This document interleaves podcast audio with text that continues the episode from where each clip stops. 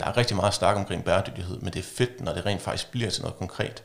Og det er det, som der driver mig, det er, når, når snakken ikke bare bliver ved snakken, men at det rent faktisk kommer noget konkret ud af det på den anden ende. Ham, der snakker her, er Martin Slipsager Fransen. Han er endnu et sustainability håb. Han arbejder i Danske Bank, hvor han sidder med deres første aktiv forvandlet aktieprodukt inden for bæredygtighed. Her investerer de i selskaber, der både kan lede, men også drage fordele af omstillingen til en mere bæredygtig fremtid. I forhold til at arbejde med sustainability i bankverdenen, så synes jeg, det er mega spændende, fordi at vi som investorer har reelt set muligheden for at kunne gøre en forskel. I dag snakker jeg med Martin om, hvem han er, og hvornår den her sustainability passion, den startede. Mit navn er Magnus Klarskov, og velkommen til Sustain Report.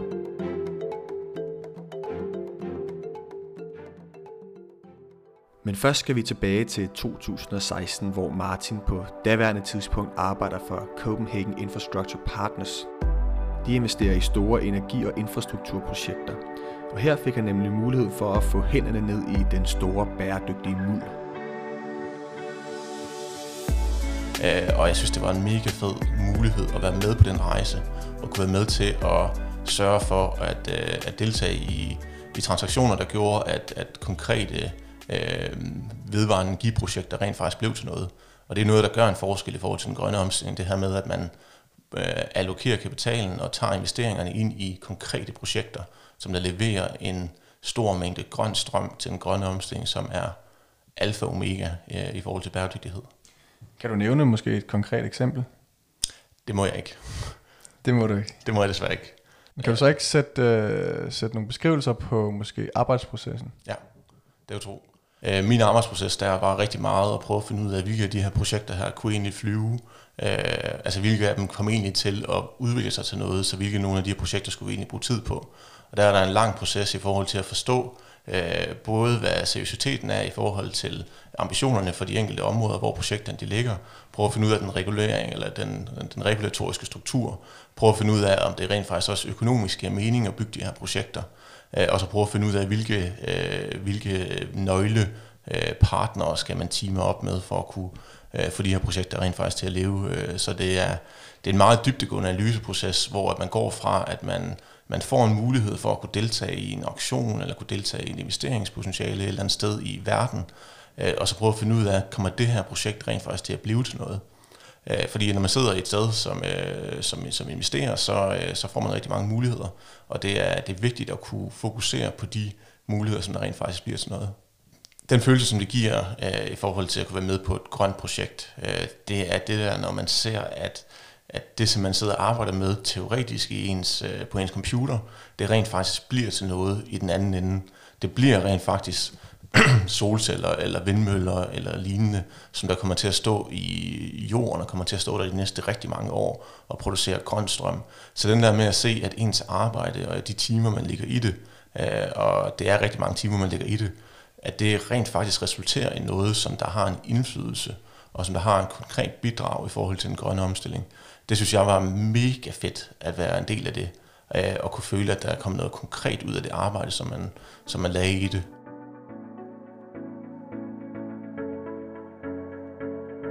Og den erfaring, viden og nye kompetencer var noget af det, som Martin tog med ind i Danske Bank. For det blev nemlig grundlaget, der gav ham muligheden for at udvikle Danske Banks første aktive forvandlede bæredygtighedsstrategi, Global Sustainable Future. Hvor lang tid har du arbejdet i Danske Bank? Øh, jeg kom til Danske Bank i 2016, øhm, og har egentlig været der lige siden, øh, og har siddet på forskellige investeringer derinde. Man har altid arbejdet med, med selskaber inden for, øh, for bæredygtige sektorer, og har siden januar sidste år, har jeg så brugt min tid udelukkende på, på den her Global Sustainable Future-strategi, øhm, og har egentlig været med til, både fra starten, hvor at vi ikke rigtig vidste, hvad det var, vi skulle gøre i forhold til bæredygtighed, så har været med til at udvikle den proces, øh, og det produkt, som i dag står og er flagskibsstrategiet inden for, for globale aktier, øh, globale bæredygtige aktier inden for Danske Bank. Og hvad er sådan tanken bag øh, den her strategi, eller hvad man siger? Tanken bag øh, Global Sustainable Future øh, er, at, øh, at bæredygtighed betyder noget. Det betyder noget både for selskaberne, og det betyder noget for omverdenen. Og vi tror på, at selskaber de kan være med til at spille en rolle i forhold til at adressere nogle af de bæredygtighedsudfordringer, som, som verden står overfor. Og det tror vi på, fordi at, øh, det er sådan, at lande de kan være fantastisk dygtige til at regulere, til at sætte retningen og til at allokere øh, kapital. Men det som selskaber de kan, det er at finde nye løsninger. Øhm, og der er brug for nye løsninger, hvis vi skal adressere verdens bæredygtighedsudfordringer. Og vi tror på, at de selskaber, som kan være med på den rejse, at de også øh, kan få øh, nogle, nogle fordele derfra, fordi at der er brug for store ændringer, og der er brug for nye, nye løsninger, hvis vi rent faktisk skal komme i mål. Og så hele vores proces er baseret på øh, FN's verdensmål øh, for bæredygtig udvikling, hvor vi har været lave en masse analyse i forhold til at finde ud af, hvilke af de her verdensmål kan selskaberne egentlig bidrage til. Fordi verdensmålene var jo skabt af lande for lande, øh, og derfor så er det ikke alle verdensmål, som er lige i forhold til, at selskaber rent faktisk gør en forskel. Når man så sætter sig ned og får sådan en opgave, øh, at man skal starte sådan et projekt her, hvordan håndterer man egentlig det? Øhm, den måde, hvor vi startede med at udvikle fonden på, det var, at vi øh, satte os ned og begyndte at læse en masse. Jeg havde en, en, en god øh, ballast og en god viden fra især min tid i Copenhagen Infrastructure Partners, øh, Øh, hvor jeg havde været med til at lave en masse investeringer inden for grøn og bæredygtig energi. Øh, så det havde jeg egentlig øh, en, en del erfaring med, men så at skulle øh, omdanne det til at kunne skabe en, en transparent øh, og en troværdig investeringsproces, det tager tid, øh, og vi brugte, jeg tror, vi brugte de første syv måneder på bare at sidde og udforme strategien, og prøve at finde ud af, hvilke selskaber vi egentlig kunne øh, være investeret i, hvis vi skulle være troværdige. Så det tager tid, hvor man læser en masse bøger, man læser en masse videnskabelige artikler, og man diskuterer en hel masse. Og, øh, og der var heldigvis et stærkt team øh, bag det, øh, hvor at vi øh, kunne diskutere en masse og prøve at udfordre os på, hvordan kunne vi konstruere det her på den bedst mulige måde, så vi reelt set kunne være troværdige over for vores kunder. Hvordan er det så at sidde og sådan arbejde med sustainability i bankverdenen? I forhold til at arbejde med sustainability i bankverdenen, så synes jeg, det er mega spændende, fordi at vi som investorer har reelt set muligheden for at kunne gøre en forskel. Vi mødes jo øh, meget ofte med ledelsen i nogle af verdens største selskaber. Jeg sad sammen i, i mit team, på, hvor vi er seks mennesker. Der havde vi omkring 350-400 møder med selskaber øh, i løbet af et givet år det er en masse forskellige møder, hvor at du mødes med ledelsen, du mødes med repræsentanter derfra, hvor du så kan gøre, øh, gøre klar for dem, hvad der er vigtigt for os. Og den måde, vi gør det på, det er, at vi sætter mål for alle de investeringer, som vi øh, er investeret i, hvor vi sætter bæredygtighedsmål, som selskaberne skal leve op til, for at vi kan forblive investeret. Og det betyder, at når vi så kan mødes med selskabernes ledelser, så kan vi gøre det klart for dem, hvad det er, de skal levere på, og hvad vi mener, at er vigtigt i forhold til deres bæredygtighedsrejse. Så derfor så synes jeg, det er, det er en, en spændende position hvor, at man, hvor jeg føler, at altså, man rent faktisk skal gøre en forskel, fordi at selskaberne, i hvert fald nogle af dem, tager det her også meget seriøst og handler rent faktisk på det. Og derfor så er det fedt at være en sparringspartner for de selskaber, som er ledende inden for bæredygtighed. Altså, der er rigtig meget snak omkring bæredygtighed, men det er fedt, når det rent faktisk bliver til noget konkret. Øh, og det er det, som der, der, der driver mig, det er, når, når snakken ikke bare bliver ved snakken, men at det rent faktisk kommer noget konkret ud af det på den anden ende. Og det føler jeg, at der gør, når, øh, når investorer tager det her seriøst, øh, og også vores kunder tager det her seriøst, og det gør de heldigvis rigtig, rigtig meget. Kan du se en, øh, en, en større tendens til, at, at investorer tænker i bæredygtighed? Jeg kan se en rigtig stor øh, tendens til, at øh, investorer de tænker meget mere bæredygtigt i dag. Det er både, når vi er ude og have kundemøder, øh, hvor at, øh, at vi ser, at for de forskellige øh, både privatpersoner, som vi møder, men også institutioner øh, og øh, pensionskasser, som vi møder, at de, de har det her helt op på toppen af deres agenda. Det er noget, som de vil, fordi at de øh, mener øh, først og fremmest, at der er brug for det, øh, men også, at det er en rigtig god forretning. Øh, så det er jo det, der er det smukke i det, når der, når der både kan komme noget positivt ud for øh, samfundet, men også komme noget positivt ud for det i forhold til, at der rent faktisk skabes værdi den vej ind igennem. Så jeg synes, altså fra, fra investorernes side, synes jeg, der er, der er sket en kæmpe stor forandring. For at forstå Martins passion for bæredygtighed, så skal vi tilbage til de tidlige teenageår. Her var Martin på ferie med sine forældre. De var taget til Kenya, blandt andet for at tage på safari. Øh, og det var jo en kæmpe oplevelse, men det var det ikke kun i forhold til øh, at opleve dyrene og naturen. Det var lige så meget en oplevelse i forhold til at, at se, hvor stor og markant social ulighed, der rent faktisk er i, i, i samfundet og i verden. Fordi når man går i sin teenageår, sin tidlige teenageår, så har man lidt en tendens til at gå i en eller anden form for boble, hvor at, øh, at det her med, med bæredygtighed, det er vigtigt, men øh, man kan også godt have en tendens til at negligere det. Øh, og jeg tror, at den her sociale bæredygtighed, som, som jeg på alle måder fik øjnene op for, da vi var dernede, hvor jeg kunne se folk på min alder, som der stod øh, på gaden og havde ingen steder at gå og ingen familie at tage til. Altså at prøve at se det var noget, som der øh, fik mig til at føle, at det, var, at det var helt forkert det her, og fik mig til at føle, at der var noget, der skulle ændre sig. Øh, og det er selvfølgelig så svært at vide, hvordan man kan gøre noget som privatperson, øh, og derfor kan man meget hurtigt komme til at føle en afmagt. Men det gjorde helt konkret, at, at jeg fik en, en følelse af, at det her det var ikke okay, og det var ikke øh, sådan, som det skulle være. Altså det påvirkede mig sådan følelsesmæssigt øh, på den måde, at, at jeg synes, det var forkert. Øh, jeg kan huske på et tidspunkt, hvor vi var i Mombasa, øh, og hvor vi gik igennem gaden, når man så øh, børn på min alder, som der øh, var i gang med limposer. Øh, altså det var noget af det, hvor at, at holdt op, det synes jeg godt nok var ubehageligt. Øh, og så er det så selvfølgelig et spørgsmål, hvad man så gør ved det, og det er jo det, der er mega svært. Øh, men jeg kan huske altså den der følelse der, at, at det her, det er simpelthen forkert. Øh, og så en afmagt også, fordi at man står der og kan godt se det forkert, men, men hvad skal man egentlig gøre? Og jeg tror, når man går heroppe i sin boble her i Danmark, så, så er det noget af det, som man nogle gange glemmer, hvor stor ulighed der stadigvæk er i verden. Øh, og hvis man kigger lidt på det, så, så er der jo sket rigtig store fremskridt i forhold til den her globale sociale ulighed, især siden globaliseringen den startede, øh, hvor vi har hævet rigtig mange mennesker ud af ekstrem fattigdom. Problemet med det der er bare, at det har været primært baseret på øh, finite ressourcer og fossile brændstoffer.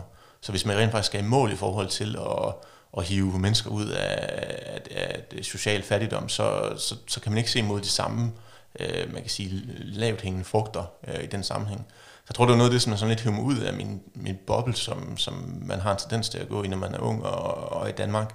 Det her med, hvor stor forskel der stadigvæk er i verden. Og det, øh, det er noget af det, som, som jeg har taget med derfra, og, og som jeg synes, der er meget, meget vigtigt at huske. Hvad fik det dig til sådan rent, sådan rent menneskeligt at føle, da du sådan oplevede det her? Jeg tror sådan menneskeligt, det fik mig til at, øh, at, at tage det her seriøst, fordi at man på en eller anden måde godt kan negligere det, fordi at, at problemet med, de, øh, med, man siger, med, med sådan noget som klimaforandring, det er jo, at, at man ser ændringerne, men man ser ændringerne over rigtig mange år. Så nogle gange kan det godt øh, være nemt at, øh, som menneske øh, at skubbe det ud på en eller anden måde. Problemet er bare, når man skubber ting ud, så ligger der en regning i den anden ende, og det er også det, vi ser inden for den, den globale opvarmning, at i og med, at vi nøler i en eller anden udstrækning i dag, så bliver regningen kun større i fremtiden. Og jeg tror, nogle af de her tanker, som, som jeg tog med derfra, det var noget af det, som, som der også på en eller anden måde lidt... Øh, at jeg synes, det var lidt underligt, når man så kom på universitetet, og det man talte om, det var øh, økonomi, man talte slet ikke omkring bæredygtighed, og man talte reelt set alt sammen ud fra en vestlig øh, perspektiv. Øh, og det var vestlige teorier for Vesten, øh, uden rigtigt at have øh, hele verden med, som, som den måde, som det øh, fokuserede på. Jeg tror også, det er noget af det, som, som på en eller anden måde føder ind i, øh, at vi i Global Sustainable Future øh, ikke kun tænker bæredygtighed øh, i forhold til det miljømæssige, men i lige så høj grad også tænker det i forhold til, til det sociale. Øh, og det, det det, som, som er, øh, er noget, som man også godt lidt kan have en tendens til at glemme, hvor vigtigt det egentlig er i, sammen, øh, sammenhæng med bæredygtighed. Fordi når man tænker bæredygtighed, så tænker man oftest øh, meget, meget hurtigt kun på miljø. Øh, men bæredygtighed er ikke kun et spørgsmål om miljø. Bæredygtighed er også et spørgsmål om at adressere det, som man kan kalde for det sociale fundament, altså hive folk ud af, af, af fattigdom, og det har vi kun set vigtigheden af her under covid-19, øh, hvor vi kan se øh, globalt, hvor stor ulighed der blandt andet er i sådan noget som adgang til sundhedsvæsenet, øh, ikke kun i tredje lande, men også i udviklede lande, øh, som, øh, hvor der stadigvæk er kæmpe stor forskel på øh, ens adgang til basale fornødner og til øh, basal øh, sundhed.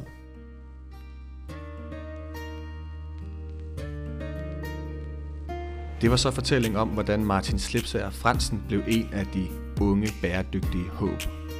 Og en af grundene til, at han blandt andet nu har siddet med projektet Global Sustainable Future.